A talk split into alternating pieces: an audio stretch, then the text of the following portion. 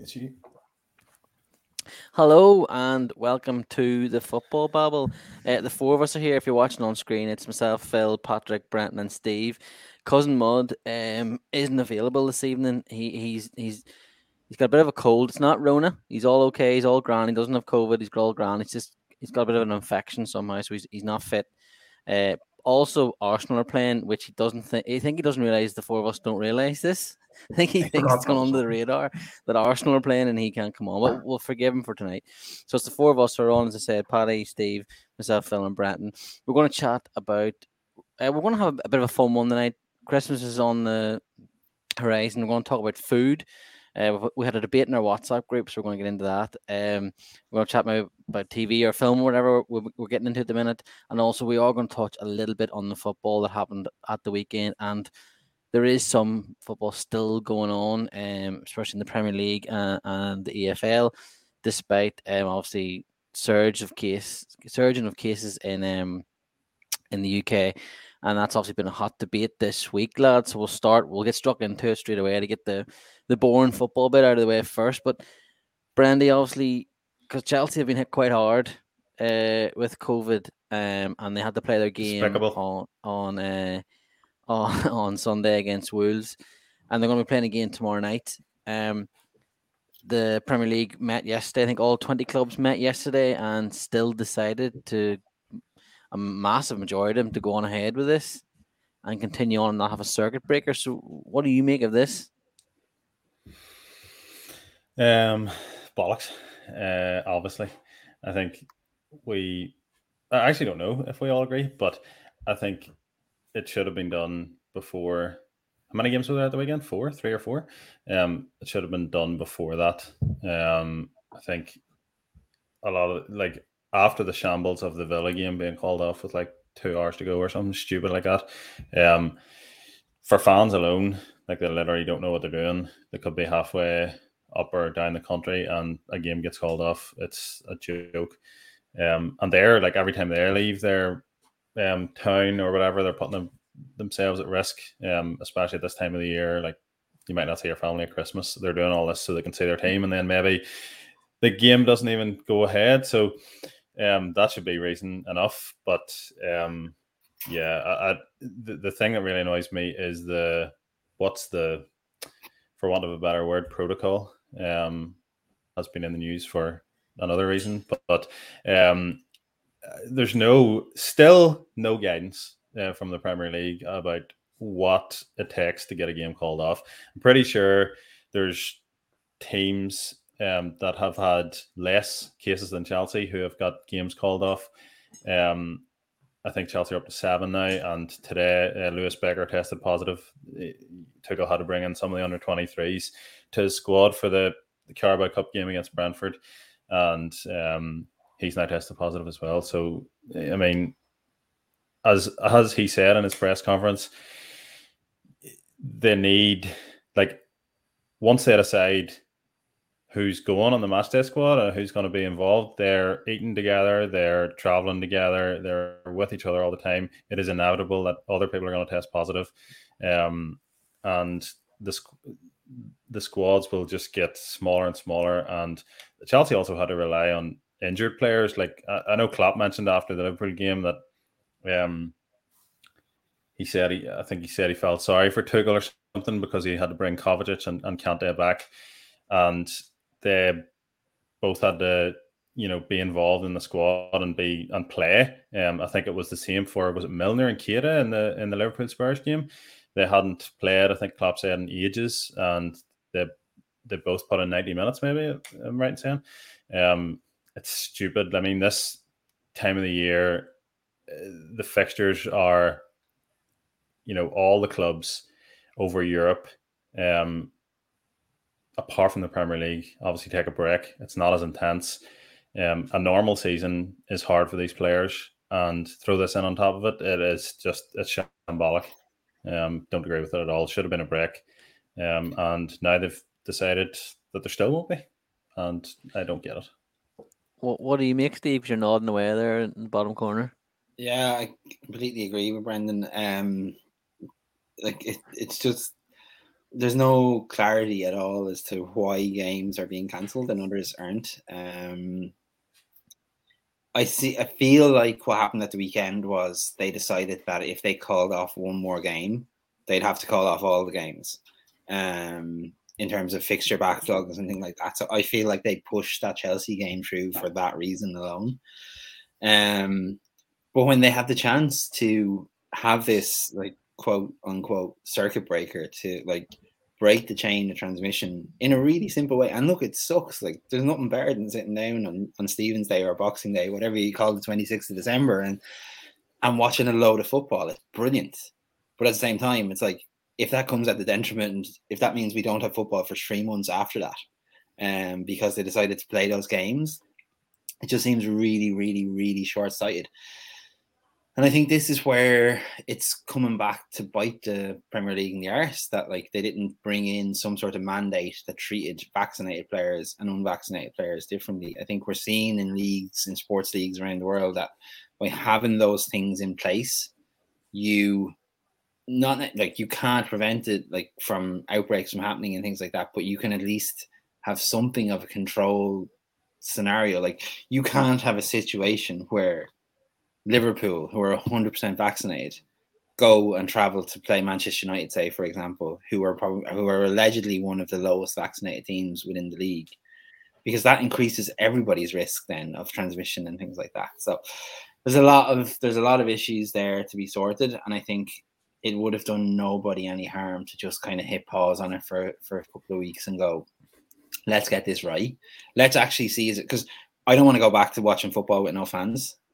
Um, no. like I think yeah. to be honest, that's the worst case scenario. I'd rather there was no football than have to watch that again. Um, because it's it's a completely different experience. Um, and it doesn't really it, the game. It makes the games that are played without fans different and have different stakes than the games that are played with fans. We've seen games where the fans have influenced referees' decisions and things like that. So how is it fair that a game would happen then without fans and things like that? So all of these things needs to need to be kind of factored in. But I do think like I think Chelsea were screwed at the weekend. I think it's the it's the only way to describe it. Like it, it, they were incredibly hard done by when you consider that Manchester United have now had two games called off. Um, and what happened in the United training ground that they weren't after the first game was called off able to section off enough players, including the youth squad and things like that, under 23s, under 21s, keep them separate from the infected players and things like that, because they would have been training separately anyway.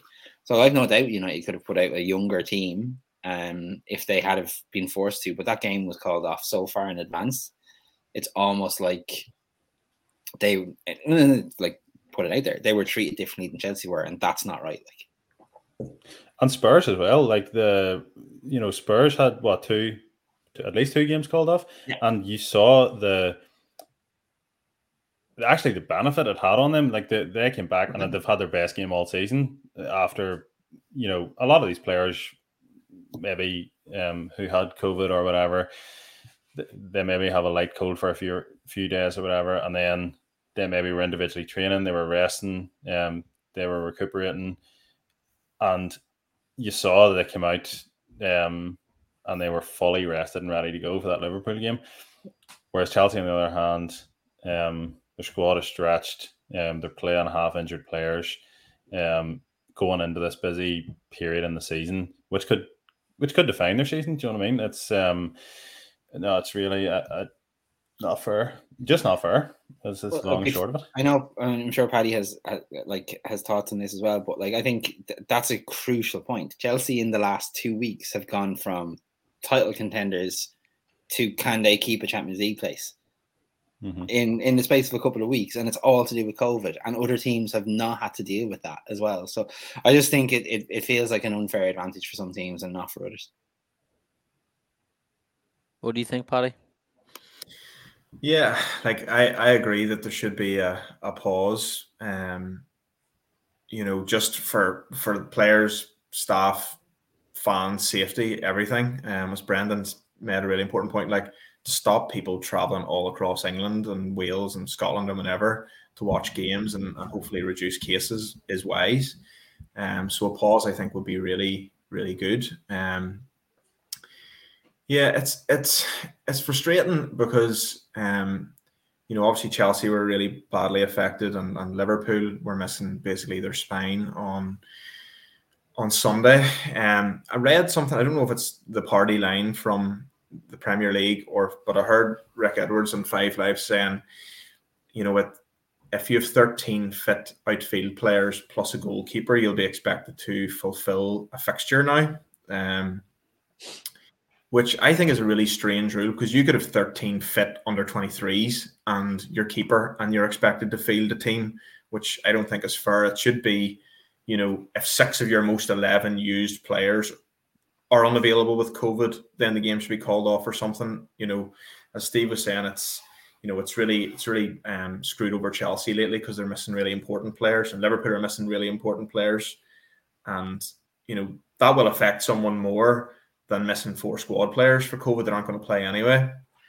So I think that would be like a more sensible rule, but um, I suppose like money talks, and like we spoke last week about Boris Johnson basically not looking to impose extra restrictions, and you know his position is becoming more and more untenable and you know conservatives are voting against restrictions and things and it, it, leaves things in a really precarious position because they don't want to look foolish and bring in more restrictions because they always promised they wouldn't so there was still 60,000 at that Spurs game on Sunday and it had that feel of Liverpool Atletico Madrid in March 2020 like this shouldn't really be happening and London's seen as like the epicenter in these isles of COVID right now but they're just bunging 60,000 people together, which is ridiculous. Like, um, so like the way Wales today and Scotland have introduced, um, you know, behind closed door sport for, I think Nicola Sturgeon said for up to three weeks.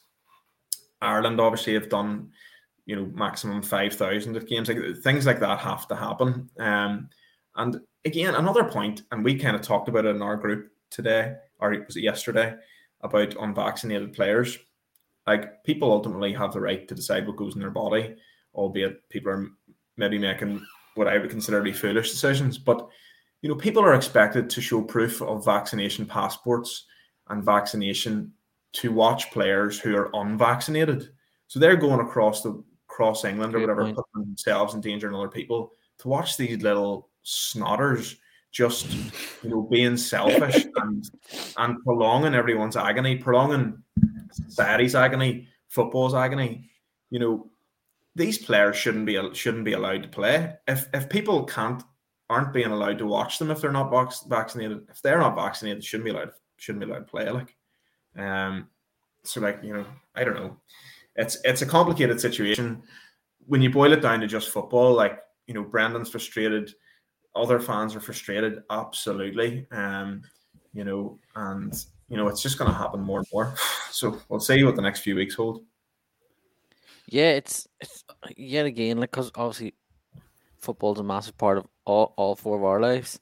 Some of us would say it's maybe one of the most important, and they have children, but we'll not get into it. Um, we uh, we're stuck then, and we're having a debate, and football is football, especially football in England it seems to always be at the crux of news stories or media, and and we saw how they've treated um their own players, even in the Euros and different things and all that there. But just on the Premier League, because it, it is such a massive, massive thing for culture in England as well. Like so, it's seen, it's seen as like it's used as the guinea pig. Sometimes you feel you got that vibe the last time.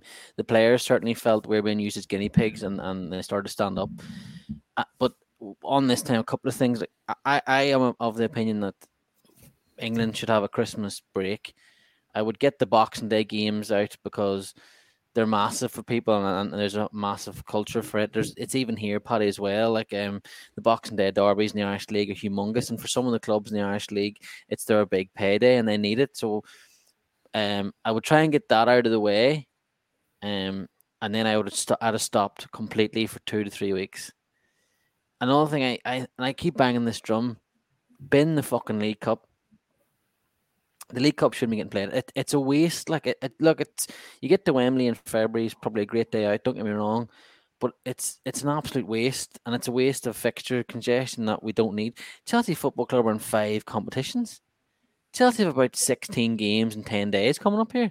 It's staffed. And like I think that the League Cup Been the Club World the, Cup we had the well. chance here. Yeah, that's what I mean. We had a chance Yeah. when COVID came in, the the English FA and the Premier League had a chance to look at their calendar and to restructure a few things because it, was already too congested, far too congested. And this Christmas break, like this Christmas sort of run of fixtures, everybody buzzes about it and talks about it because like you, you say you get off work and there's a game on every day, and you're like, holy fuck, this is unreal. And it does seem unreal when the thick of it, but when you take a step back and look at it, but the people that are involved, and not with the players and the managers, that's a hectic schedule. And now you're adding in that teams are depleted. Um, so they're going to have to bring in youth players. Plus, players are playing. Like, not every manager is going to bring in a youth player and trust him. He's going to go with the old player or the player that's tried and trusted, and then he's going to get an injury and breakdown. It's just always going to happen. So teams are going to come into February, into March, absolutely bollocks. Then, for what? For entertainment, because we wanted to watch them play football, and th- and on the on the stadiums too. I don't want to go back to behind closed doors games. I don't at all. Like they're they're stinking. They're hard to watch. But if it means that we can sort out some of the fixture sch- schedule, and after the break, if they do a break and then they do it for another week or two, they go through it just to calm everything down, then I would I would fully welcome it. Uh, Germany have done it. Other nations have done it, and I fully welcome it. It's stinking to watch, but I'd, I'd back it. The vaccinated player one is a great point, and I'm glad someone did raise it because I was going to raise it myself. Um, how do you? I don't want. I don't care if I know anti-vaxxers, but you don't. You don't really want to stoke the fire too much. But the players that are anti-vaxxed, um, and that won't go and do it, but you'll take a fucking painkiller injection into your heel an hour or two before you go on, or you'll trust your your medic for something else. And because there is some that are brilliant, it seems to be in English football that are pushing it, and there's other ones that are maybe holding back. Like I don't understand that. This is a real weird one for me. Like I don't understand why they wouldn't want to. I, I'm up. I, I, honestly, I'm of the opinion. Obviously, you, you, it's freedom of choice. I, I get that, but as Paddy highlighted and as was said, like when you're at a stadium and there's fifty thousand people there to worship you play football, but their mates, so their their dads, their mums, their grannies, their grandads can't come and watch it because maybe they aren't faxed or whatever. But you're running around like a fucking Egypt with your collar up, and you're on like I I I just would be if it was me, I'd be taking the, the route in the Bundesliga. You know, be going down that route where well, if you miss a game for a start, if you miss a game, you're gonna get no no wages, none. That's it. Yeah. because you're not faxed. I'm sorry, we'll have to be strict. Like, look at Joshua Kimmich, like one of the best midfielders in the world, one of the best footballers in the world, one of the fittest footballers in the world. Unluckily, he gets COVID and he doesn't get badly sick, but then he ends up with uh, fluid on his lungs. Like what?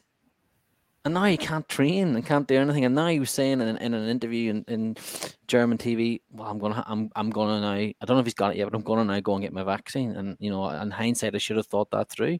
Like, who was advi- advising him? Do you know in the first place? It's it's mental. I don't want to get into the whole man anti-vaccine chat because we're all vaccinated.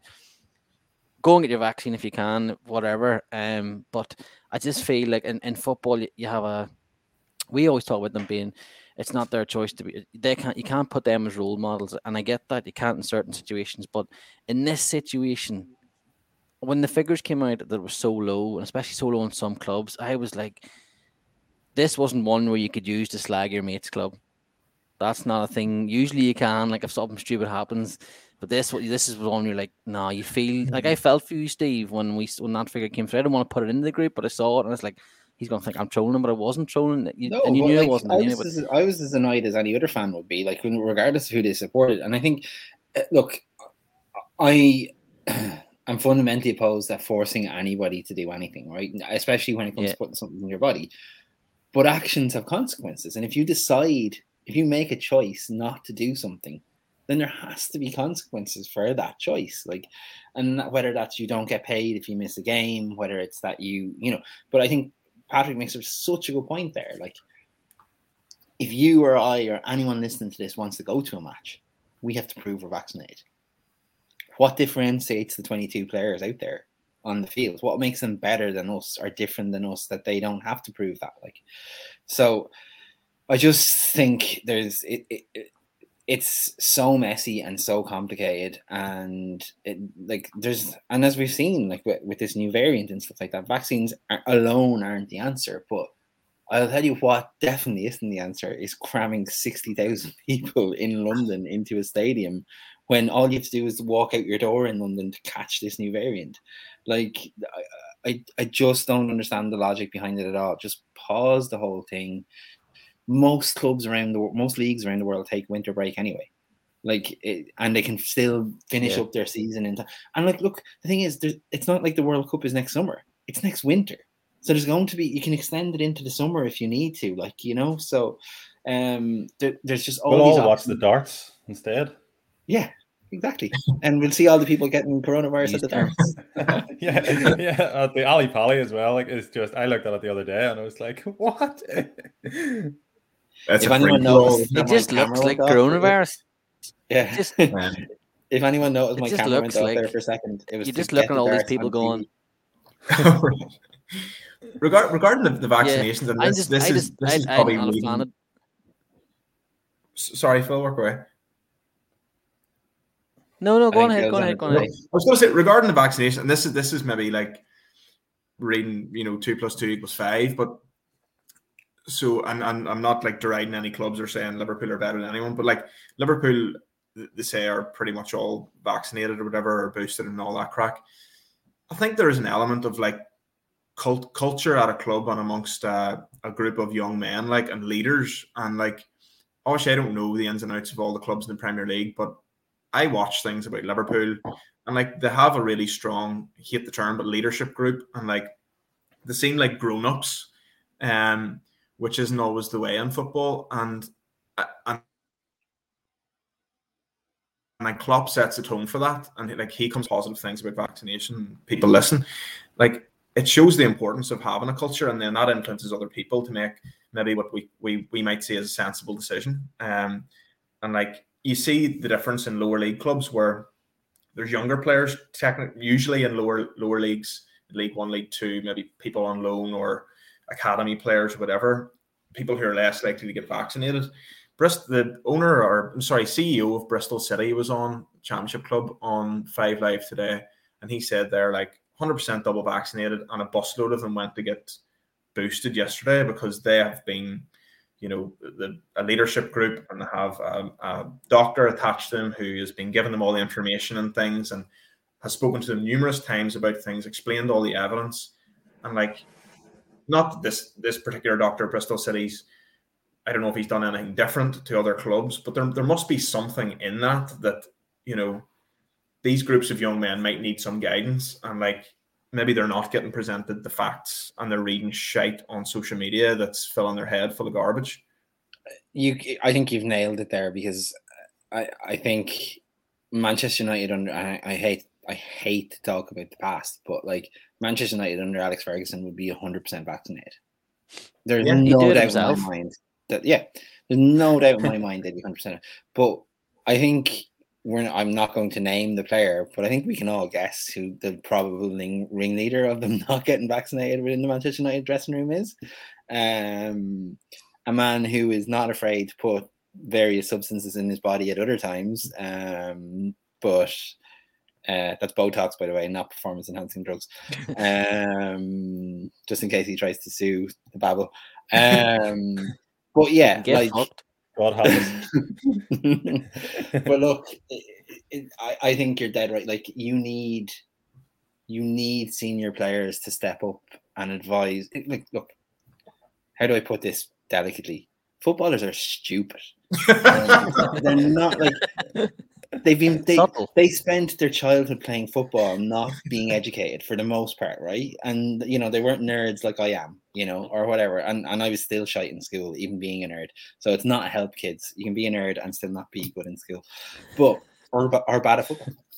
But like these aren't you know none of none of them are joining mensa anytime soon for the most part right? Um and so they need that advice and they need that guidance and that's what Klopp has done. He has put the now I would say that sometimes you can like I see it in, across a load of sports because obviously you know I watch basketball and the NFL and stuff like that and you can have players come out and say oh well you know, I, I I haven't heard the science yet to prove that this is the right thing to do. And you're going, well, like literally the smartest people in the world are working on this. Like who, you know, Joe Rogan is telling you differently. I can see why you're confused as to what the right thing to do is. You know, um, like so, someone on Twitter wrote um, these these people are afraid of uh, or won't get the vaccine because they don't know what's in it. Um, I don't know what's in KFC's 11, 11 secret herbs and spices, but I still eat a bargain bucket. Good point. one of one of the the most vehement um, anti-vaxxers I know, and he was he's a school friend of mine. Like, and I see his Instagram, like, like absolutely, he was opposed to masks. He was opposed to like, what do you want to do? Like, what are you going to do to get us out of this? But anyway, that's beside the point. But completely opposed to, to vaccines. Guy's been on steroids since he was eighteen like he's bodybuilder. like I mean, like where does the thought process come from? Like this thing going into my body that I don't know what it is is good. This other thing is bad. Like this is wild, and it's costing us all. Like because you know it felt for about six months there.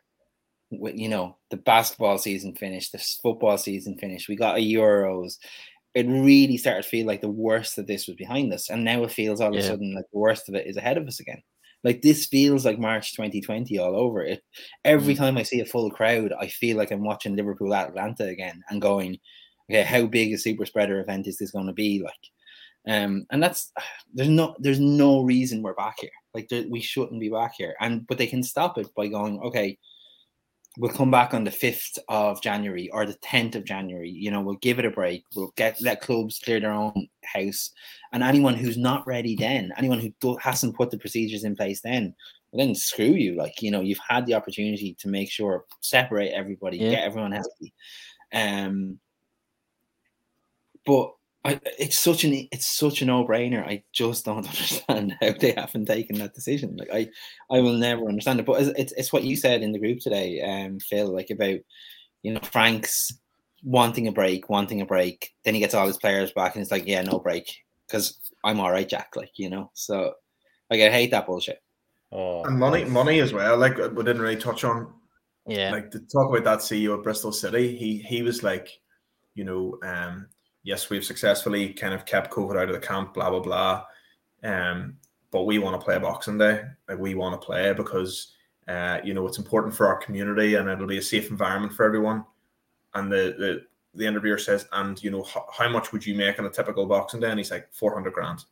So you know, if that's if that's no crowd, there's four hundred grand gone. So like ultimately, yes, yeah. they can say it's all about safety, and we're all, you know, we make sure all the crowd's vaccinated. But ultimately, you care about the you know, the bank balance and 400 grand for Bristol City, a championship club, you know, is important. Um, and that's what, like in local football, um, I know League of Ireland's a summer league, but the Irish League up here is is Winter League, and Boxing Day is when all the derbies get played, and it alternates between you know team about every Boxing Day, and that's a the probably the biggest payday for those clubs. Like it, it, will keep them taking over. So I don't know if they'll wait until after Boxing Day to bring in any sort of changes here, but that's kind of what it looks like. Um, which I like about. Sorry, Brenton. Just like which again is is mental if we're using football as our barometer to decide whether we're but but we we are using it whether we'll, we'll lock it down yet now we'll wait until we get the games over so we can see how many people we can actually kill and then we'll go on with the games. It's like I don't know. Go on ahead, Brenton. The other thing, just on a, to bring it back to the Boxing Day games in the Premier League, like um, why they're played. I mean, historically, they're some of the worst games because everyone is vetoed at this stage. Um, and Firmino's always road be, clean off. Yeah, I mean, you're you're playing in the lead up to Christmas, then I mean it's a weird situation. You're, you're training Christmas Eve, you're training Christmas Day, you play Boxing Day, you play the 28th, is it? Yep. Like yep. that is insane. The football is dog shit at that time. If you if you really want good quality games like um like that Liverpool uh, Spurs game, like you're not going to get that if you're playing you know, what is it, four games in nine days or something stupid. Um, and this year it was such an opportunity to be like, well, let's just like, um, and we can use COVID as an excuse this year, but obviously it's needed as well. But then if it works, then say, here that it was actually pretty good. We got some cracker games. We'll maybe just do that from now on. You know, yeah. a perfect opportunity to to present that. Um, but uh, Paddy saying as well about the money, like in the lower leagues. But when you go up um, to the Premier League, etc., obviously the broadcasters are are massively involved there as well, and like we know what they're like trying to get games on too.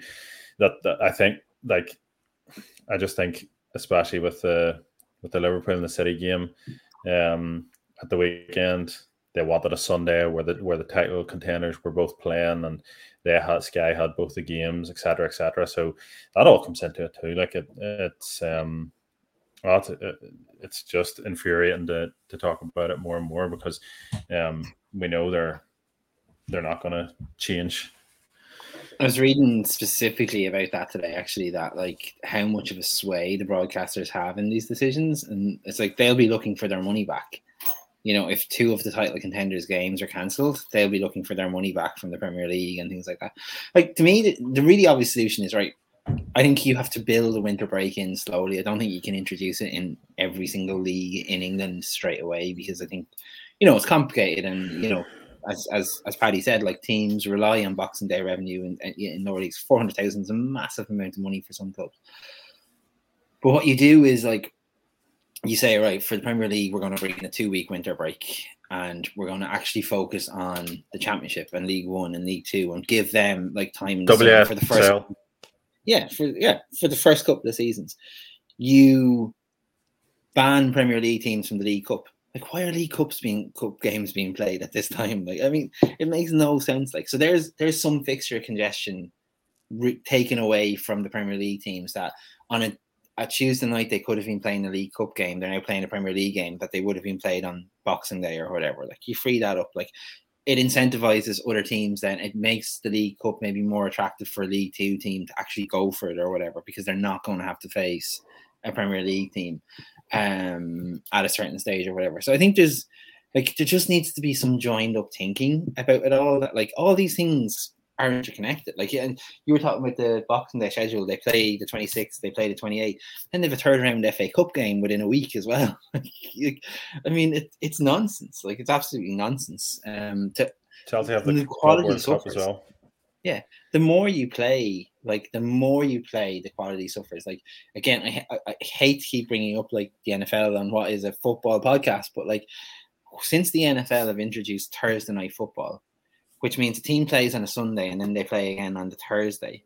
Those Thursday games are the worst things you've ever seen. Like, if anyone watched them, they would never watch another game of American football again. They're brutal because you need a certain amount of time to recover. And like, footballers are no different. Like, not everyone's 18 and can play three games in a week. Like, a asking a 30 year old to play three sets of 90 minutes over the course of six, seven days, like, of course their performance is going to dwindle. Like, it just, it's logical, like, that it, it would. So, uh, but it's tradition, and, you know, the worst thing you can do is do something because that's the way we've always done it. And that's true in all aspects of life, but it's especially true in sport. And to throw one last grenade into the conversation, the AFCON has been given the go ahead. Oh, so no. that's going to happen. Now, I wonder when Salah will pick up his hamstring injury. Pe- people listen, he might get the El Coutinho back injury. You know, you know the one. Um, listen to this. We'll think me and Paddy will be raging because obviously two of the lads will be heading, well, three kind as well will be heading off to the AFCON. I like they love playing for their country, so it's I, I don't want to ever stop them doing that. I get that, but if they come back with COVID, I now and this can be recorded. I'm declaring war on the whole continent of Africa. I'll take every single bastard on myself, barehanded, bare belly match outside, because you fucking idiots going on ahead with this. Like I and like I understand too. I get it.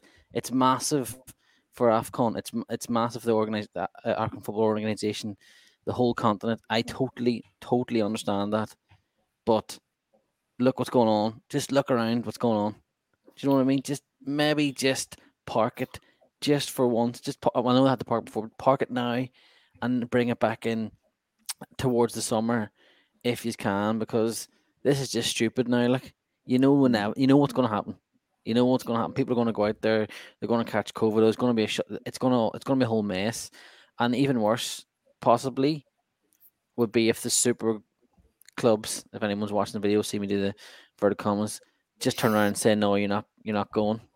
Like I, I don't want that. That is that is daft too. Do you know that that's football. Yeah, I don't think any club should have the right to stop a player No, going and representing but, his but country. they're going to Um, because they've already they've yeah. already wrote to FIFA and and and and, and asked for help from UEFA and stuff. They're, they're going to you can feel it coming.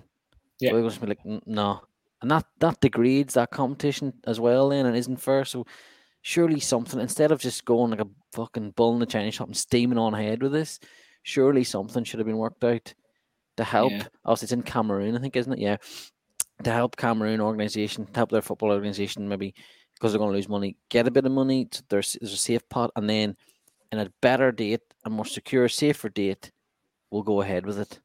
Do you know? But yeah, I, it's I going mean, on like, ahead, and I, I think the issue is you can't say that having 60,000 people watching a game in London is different than having 40,000 people Yeah. watching a game in Cameroon. I think that's the difference. So you have to call that you have to call everything off if you're calling anything off. Yep. And, and like I like I understand why traditionally the African Cup of Nations is played in wintertime because obviously if you're on a continent that straddles the equator, summer football might be might be difficult. Like um but at the same time, again, like a lot of the players going to that from other leagues will be in the middle of their winter break or will only miss a certain number of games or whatever. Whereas in the Premier League, it, it adversely affects the Premier League, which is probably why it's highlighted. But like, it, it just, it just feels, and I I hate saying this, um, but it just feels like football is wrong at the moment with everything that's going on. As much as it's a great distraction, and as much as you know, back in in April and May 2020, it was an unbelievable distraction to have football and sport back in in even in its bastardized form without fans or whatever. Like, I don't know, it just it just doesn't sit right. Like, Yeah, that, that Dortmund Schalke game, which was like the first game, live game we'd all watched in like a couple of months, was like unbelievable. Remember, like rushing home from work, being like, Yeah. "Thank frig, this is on." I just looked Yeah. up. Cameroon had 364 cases of COVID yesterday, and the UK had like 90,000. So they're probably going to be they're probably going to be safer over there. oh, fair enough. Maybe- maybe Move we the Premier League to League Cameroon. Yeah. yes. Fair enough. Yeah, do that. Move it to Cameroon and then get the games through. Thing Let the may- maybe maybe Cameroon won't want Mo Salah and Sadio Mane and uh, the others coming. Yeah, I I think if Cameroon is listening, you don't want them. I think you should ban Mo Salah and Sadio Mane. Uh, let Edward Mendy go from Chelsea. Obviously, you need you need Edward Mendy to go. Um, and and you know actually, uh, like it's just for the crack. Someone someone adopt Harry Maguire because I want to see him in Defcon. See how he gets on there. Someone someone adopt him, put him in centre half, um, just for the bants. But um, Do United Was it- would United lose anyone? um, I don't. did Not I- as- I- Nobody not- springs to mind. D- Steve, who, do you wish, who do you wish was African this month? well, Harry Maguire, yeah. Um, um, no, no one that we would consider like a starter, I think, or or even in around the first team. Um, so that's why it's and it's weird. United have never really been impacted by Afcon, like one or two players over the year, but not in the way that some some some teams in the Premier League have been. Uh, I'm trying to think. Chelsea used to get really hit with Drogba going, obviously, and Kalou Yeah, when he oh, was there yeah, at that like, stage. yeah. Yeah, and Essien. Michael, Michael Essien back in the day, probably too. yeah. Have It Ivory is, Coast um, qualified for it? I don't think they did. Yeah, well then that Amad Diallo is the only one I can think. Of. Oh no, they are. Yeah, they're playing. They're actually playing Morocco. Um, yeah. So it- the Diallo is the only one that would they'd miss out on. What nationality is Bailly? I think he's Ivorian too. I think he's Is the he? Is one. he? Well, there you go. So there's not- one red, not le- sure one less red card for United over the course. Of the yeah, I was gonna say that that He'll probably be maybe suspended advantage. for that period anyway. like I I- don't get me wrong, I love the way he plays. I I like the fact that he, he he has a bit of an edge to him, but like it's too much weighted to the It? to the red cards like than it is to the you know the sensible side. But Well, like, well speaking of red cards, yeah, Philip. I didn't get a red card. yeah, but you know what I'm talking Um, about. do you mean the game? The game on Sunday at White Hart, New White Hart Lane? Is that what you're in, inferring to? Yes, Tottenham Hotspur. Stadium. Um, I think Andy Robertson's red card's absolutely beautiful, brilliant tackle. Uh, but it is a red card. But I fully admired it.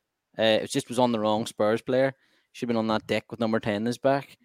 And I think anyone that doesn't think Harry Maguire's was a red card is Harry either Kane, don't blame Harry troll- Maguire for this one.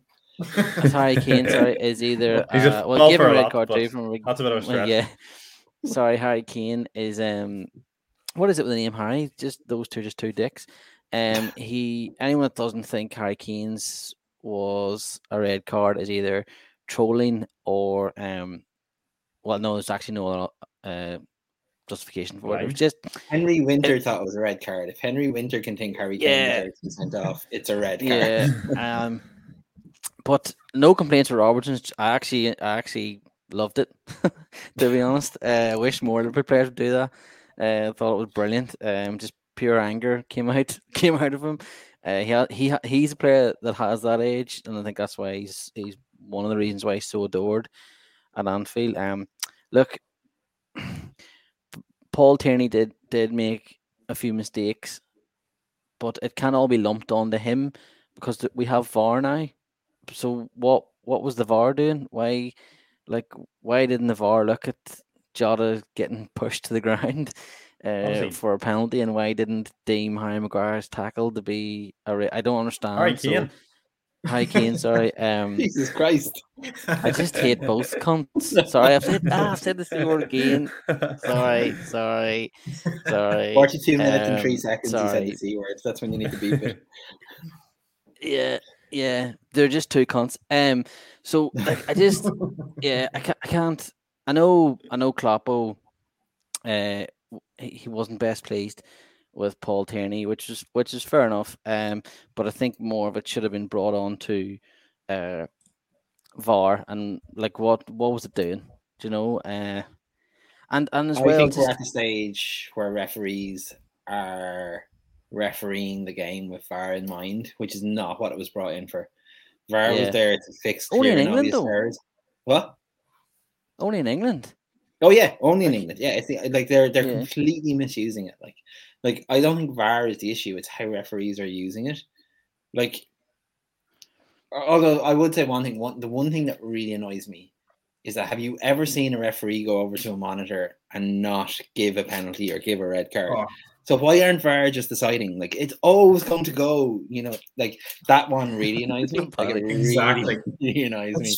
It's, it's fucking window dressing all the time. You know when they go over, the decision is getting reversed. So save all of us 25 seconds and just fucking change your decision. Like, Yeah, it's ridiculous. I don't need Yeah. the drama in my life. Um, Do you know what? Like a, a, a, a good point that I heard on um might have been the Monday Night Club. Somebody said, um, "Why does a referee never be like, like the referee on the pitch? I mean, say to the VAR, I'm actually not sure about that. Can I go and have a look at it? Like that that that seems like just such common sense to me. Like I, I maybe missed that. I don't know. I'm not 100 percent sure. Can I just go and have a duke? Uh, They always have to be like directed, and once you're directed, Mhm. it's like fuck. He's telling me like that I've got this wrong here, so I'm going over with it in my head. I've got it wrong, and it's just as Paddy says, with window dressing. Like not not even looking at what's going on. They're just like, uh, okay, I need to stand here for 15 seconds, and Yeah. and I'll change my mind. Like it's so stupid. I I, I think that the I know JD has been beating this drum for a long time, but the standard of refereeing is is shocking. Like it's it's gone downhill, and VAR was supposed It's to help poor. them.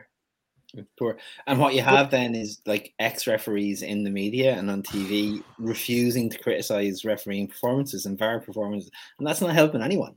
Like that's not helping anybody. Like if I was, if I had done something bad in my job or something incorrectly in my job, if my boss doesn't tell me that I did it wrong, I'll just make the same mistake again the next time. Like sometimes yeah. you just need to be told that you did something badly or you did something wrong.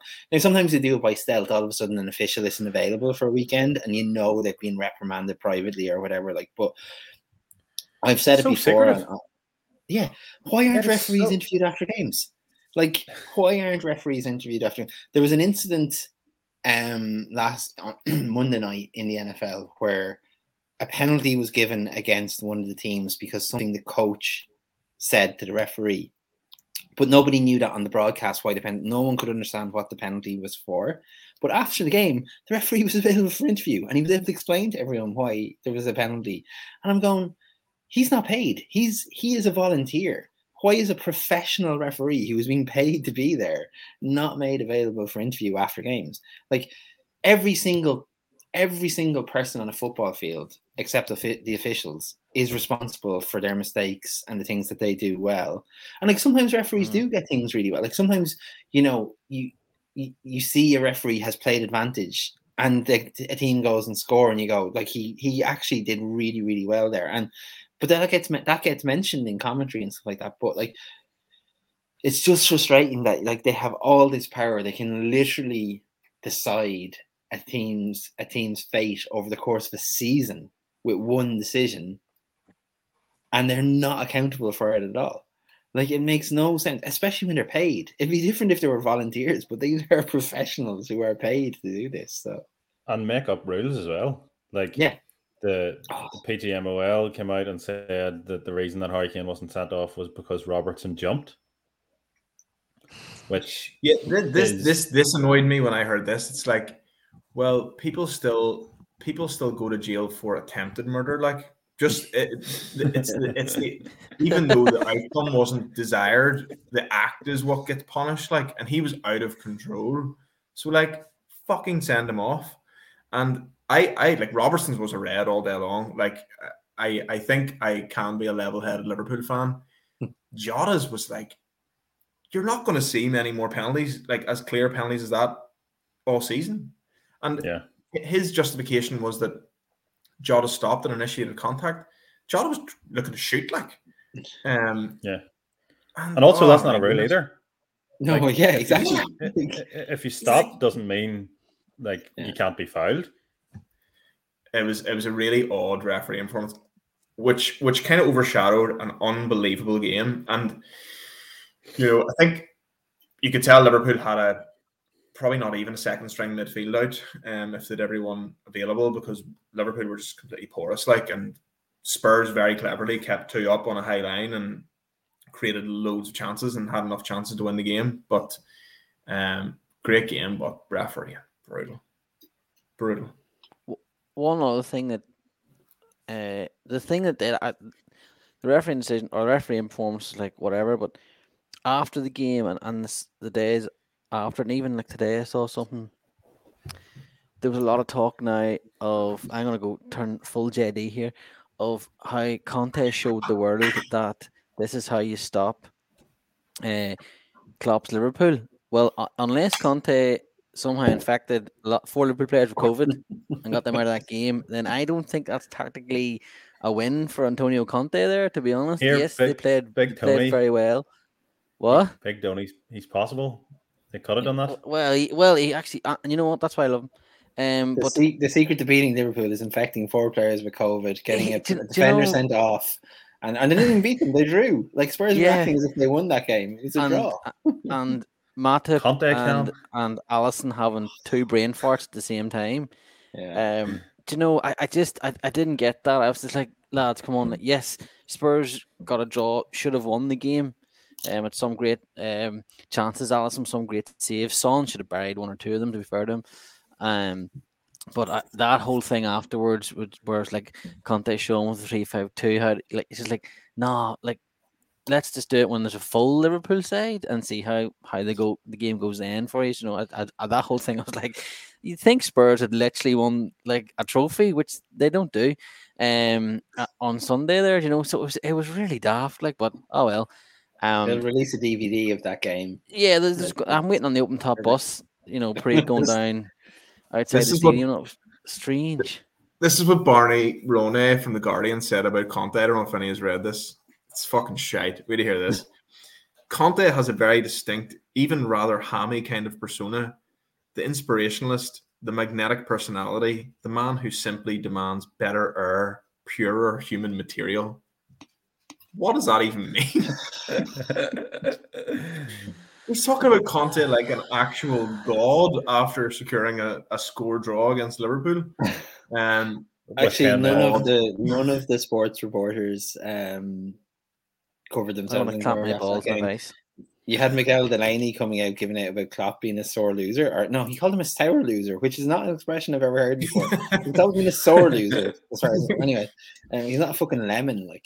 Um, well, but well, well, yeah, like I don't mind. I don't mind managers being No, sore me losers at all. Like, why would you be a grateful loser? Like, why would you come around after a game and say, "Yeah, no, like, man"? And again, they didn't lose; it was a draw. Like with a really depleted team, a player sent off, and they came away from a an away game with a draw. I think most managers would be fairly happy in that situation. Like, um, but yeah, the the the the narrative around Klopp that is a really bad loser, and he is. Like sometimes he's coming from a former journalist. I don't like the way he talks to the media sometimes, um, because they're Yeah. just doing their job as well.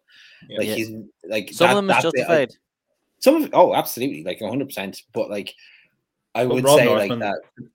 The person that asking the wasn't- question is just doing their job as well, Yeah. and like just because you haven't done your job well enough on the day, don't take it out on them. Like you know, so I, I've been on. I've I've done that. You, I think Brent, you're talking about the Five Live interview. You got a bit of a Yeah. touch. And I've Yeah. i- in I Irish didn't think League that was a, a bad question at Yeah. all.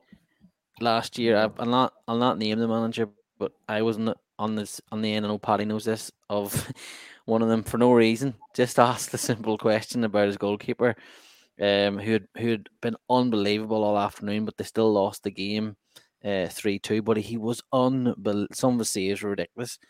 Um, and I asked about it, and he just ripped me to pieces. Well, he didn't do his job. Basically, he said, "Did he? We lost the game," and he, it was he was at fault for one of the goals. And I was like, and then he just kept going, and, and the interview was dying, and I was like, like, oh well, this is the last time I'll do this. Uh, thanks anyway. So I, I- and I and I get that sometimes. I said this to, in, in our group. I don't think you should in, like managers maybe that have won the game, yeah. But if someone and if you know someone's aggrieved, but media companies won't do this. Don't interview them because you're gonna get, you know, or or the club should go. Do you know what? You- You're not gonna go forward today. Do you know That's what they want. Because y- they do want it. They want the, the They want a headline. bites. They want the, the- Yeah, yeah, yeah. They want a headline exactly. Whereas I like think from like, a it shouldn't pundit happen. point of view, like or a, a punter point of view, like have you ever learned anything from a post match interview? I've never learned a thing. I've never learned a thing from a Same post- sound bites over and over Yeah. again. There was one time recently this season, Klopp let his guard down in a way because he talked tactically about what he was what he'd done. Uh, I can't remember what game it was, but he talked about what he'd done in the game, which he hasn't done before. Yeah. and what he changed. Um, oh, what I can't remember what game it was. It was it, Liverpool had won the game, obviously, but he talked about how they'd changed something and he'd won. I can't remember it, but um, and that was the first time I was like, oh, that's not That's the one out usual. of like five million Yeah. post match interviews we watched. I don't even watch this. like, I don't watch the post match stuff Yeah. anymore. Like I don't. I- I'll I'll hear or read about it if I'm reading something later on. I don't sit. They used to sit down and watch them all, but I don't anymore. I'm just like, yeah. no, you're gonna hear this. Usually when they've when they've settled down and they do the interview with the club TV, um, it's usually the best one. Um, Yeah. Yeah. because they they've they've done all their Sky or their BT and uh, all the independent journalists who want to get something out of them. Um, but they know that it's a friendly place when they're talking to the club media and they settle down a bit and maybe give some more insight. Um, The questions are a The- bit the- underarmed though as well, so yeah, they're kind yeah, of tossed suppose. up the Um, questions, you know. But like that's fine. yeah. like, And it isn't to pardon like Klopp's behavior with that because I was listening to it in the radio at the time. I was in the car, like he was pissy, like really pissy, and he does get pissy. Um, but like they go from like you know uh, BBC to Sky to Norwegian TV to beIN Sports to that DSN, like to just go like speed date nearly, don't they? Around various Yeah. like it must Yeah. be extremely annoying um to get asked the same question and then you maybe get this sort of hand grenade thrown in. Like I agree that people are there to do their job and you shouldn't treat them badly. Totally agree with that. But you can probably see why emotions are high. They're doing just multiple, multiple interviews. It must be very taxing as well on, Yeah. on the on the the manager or player whoever's getting interviewed. Yeah, like it, it- like to, to just to like some like how the sausage is made, kind of um like it like what they'll do is they'll do the, they'll do the broadcaster. That's fine. Then they'll come in and they'll do the radio. and they'll come in and they'll have to do the dailies. Then they'll have to do the online. So and then they'll do the club TV. So there's five rounds of answering, as you said, the same question. Like, and I think there's like a, a bell curve of how annoyed they get, and by the time they get to club TV, they're actually fine because it's like, ah, like it's these are friendly, these aren't going to ask me anything too tough. But that kind of middle section of the the dailies and the online, that's that's where you're going to get like That's hunting like, season. yeah, it's pissy answer. But also, those journalists have a deadline.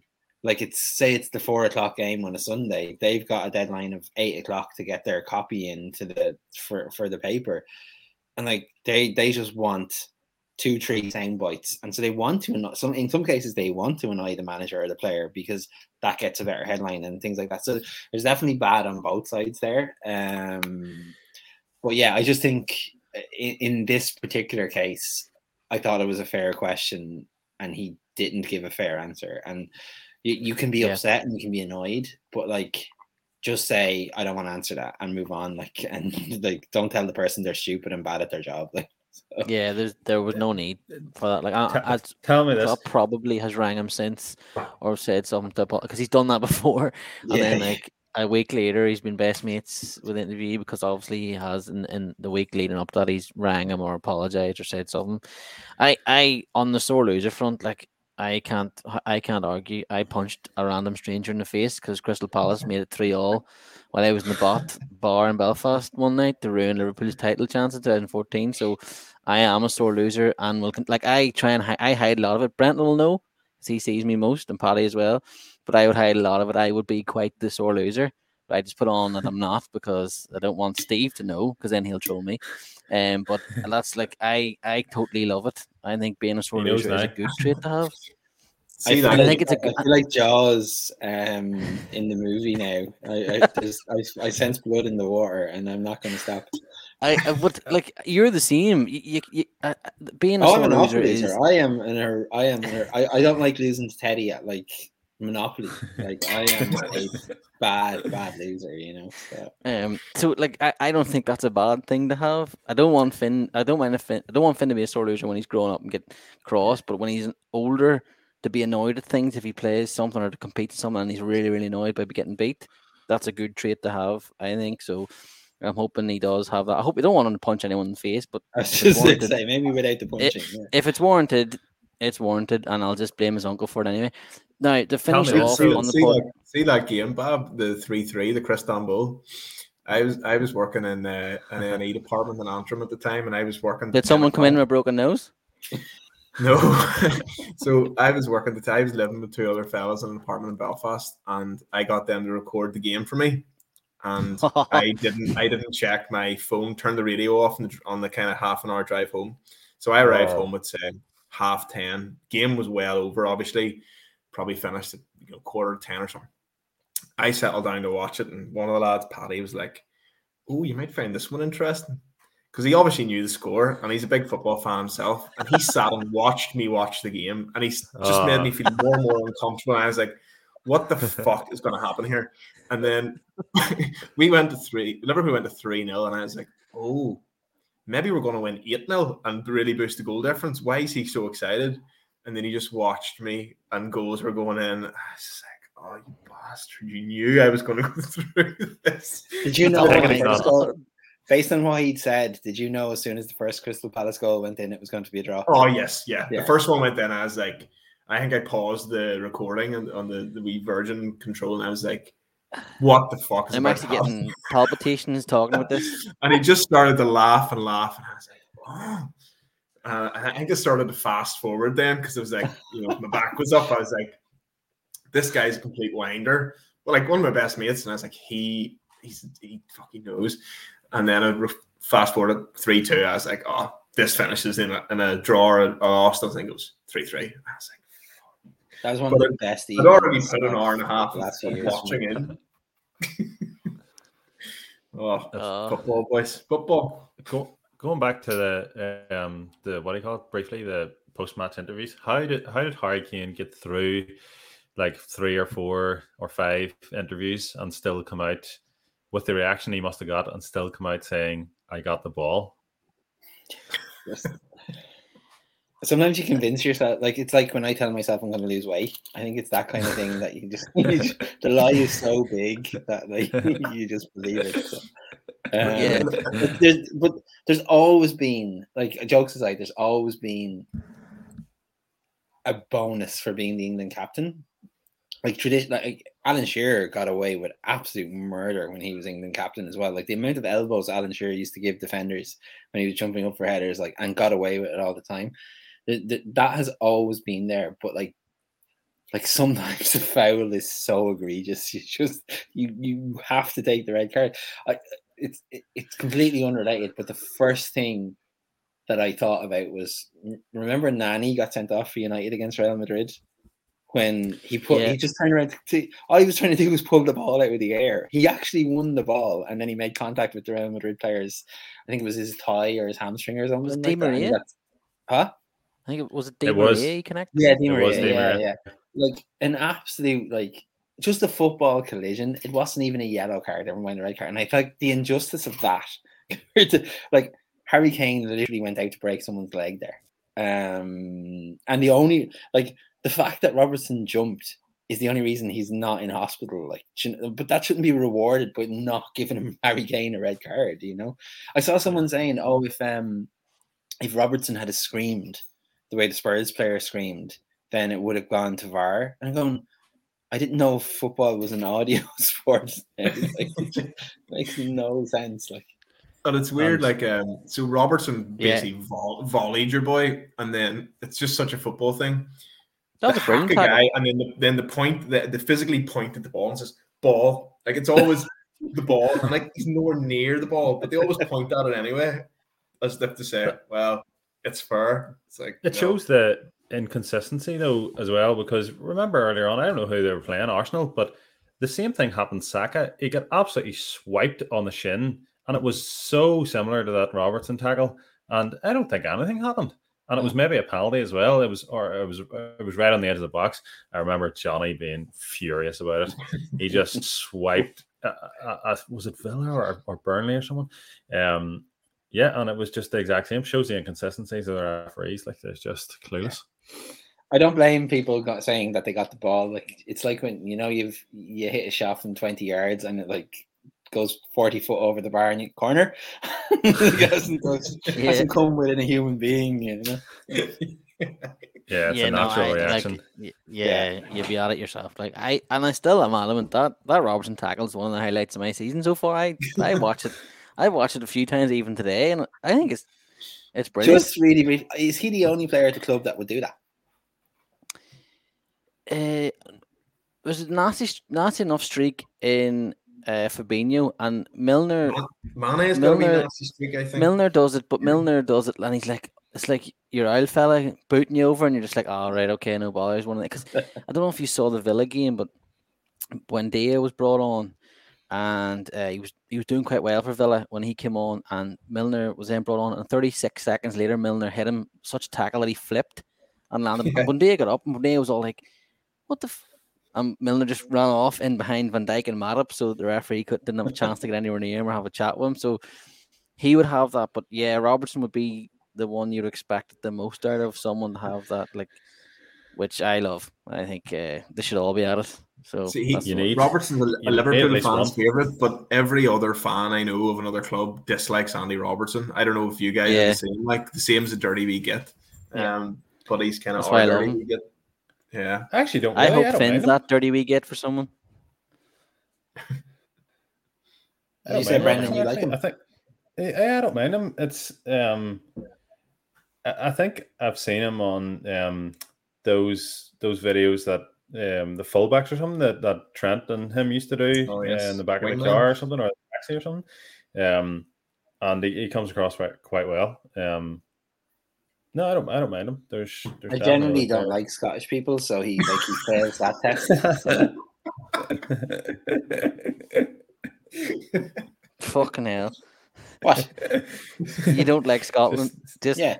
You can't you can't stand you can't stand in a stadium belting out Flower of Scotland at the top of your lungs and then vote against independence. No, sorry, frauds. Absolute fraud country.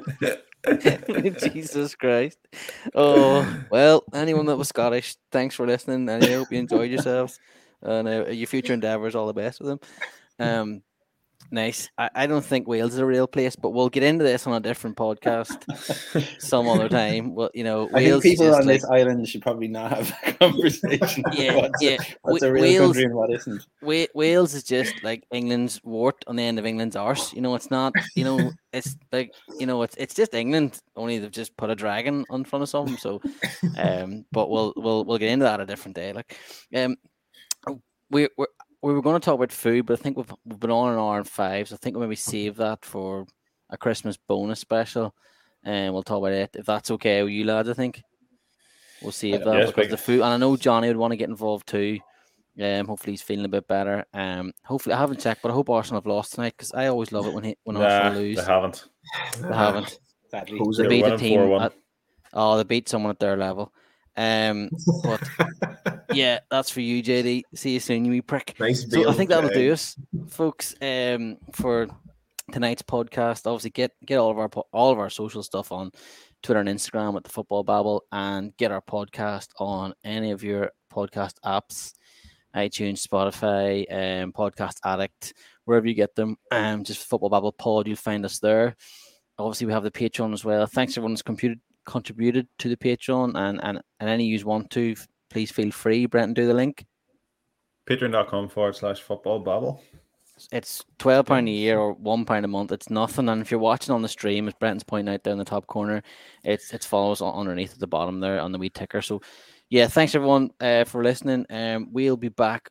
Hope maybe before Christmas, possibly just after. We'll figure that out uh, during the week here to see what everyone else's plans are. But if we don't talk to you before Christmas, then everyone have a great Christmas. Um, if you celebrate it, enjoy yourselves. Eat plenty of turkey and ham. If you eat turkey and ham, if you don't, fucking do whatever you want. Then I'm not getting into this, but good luck. Offend the Um, vegans. Yeah, up up the vegs, and um, we'll see you again very soon.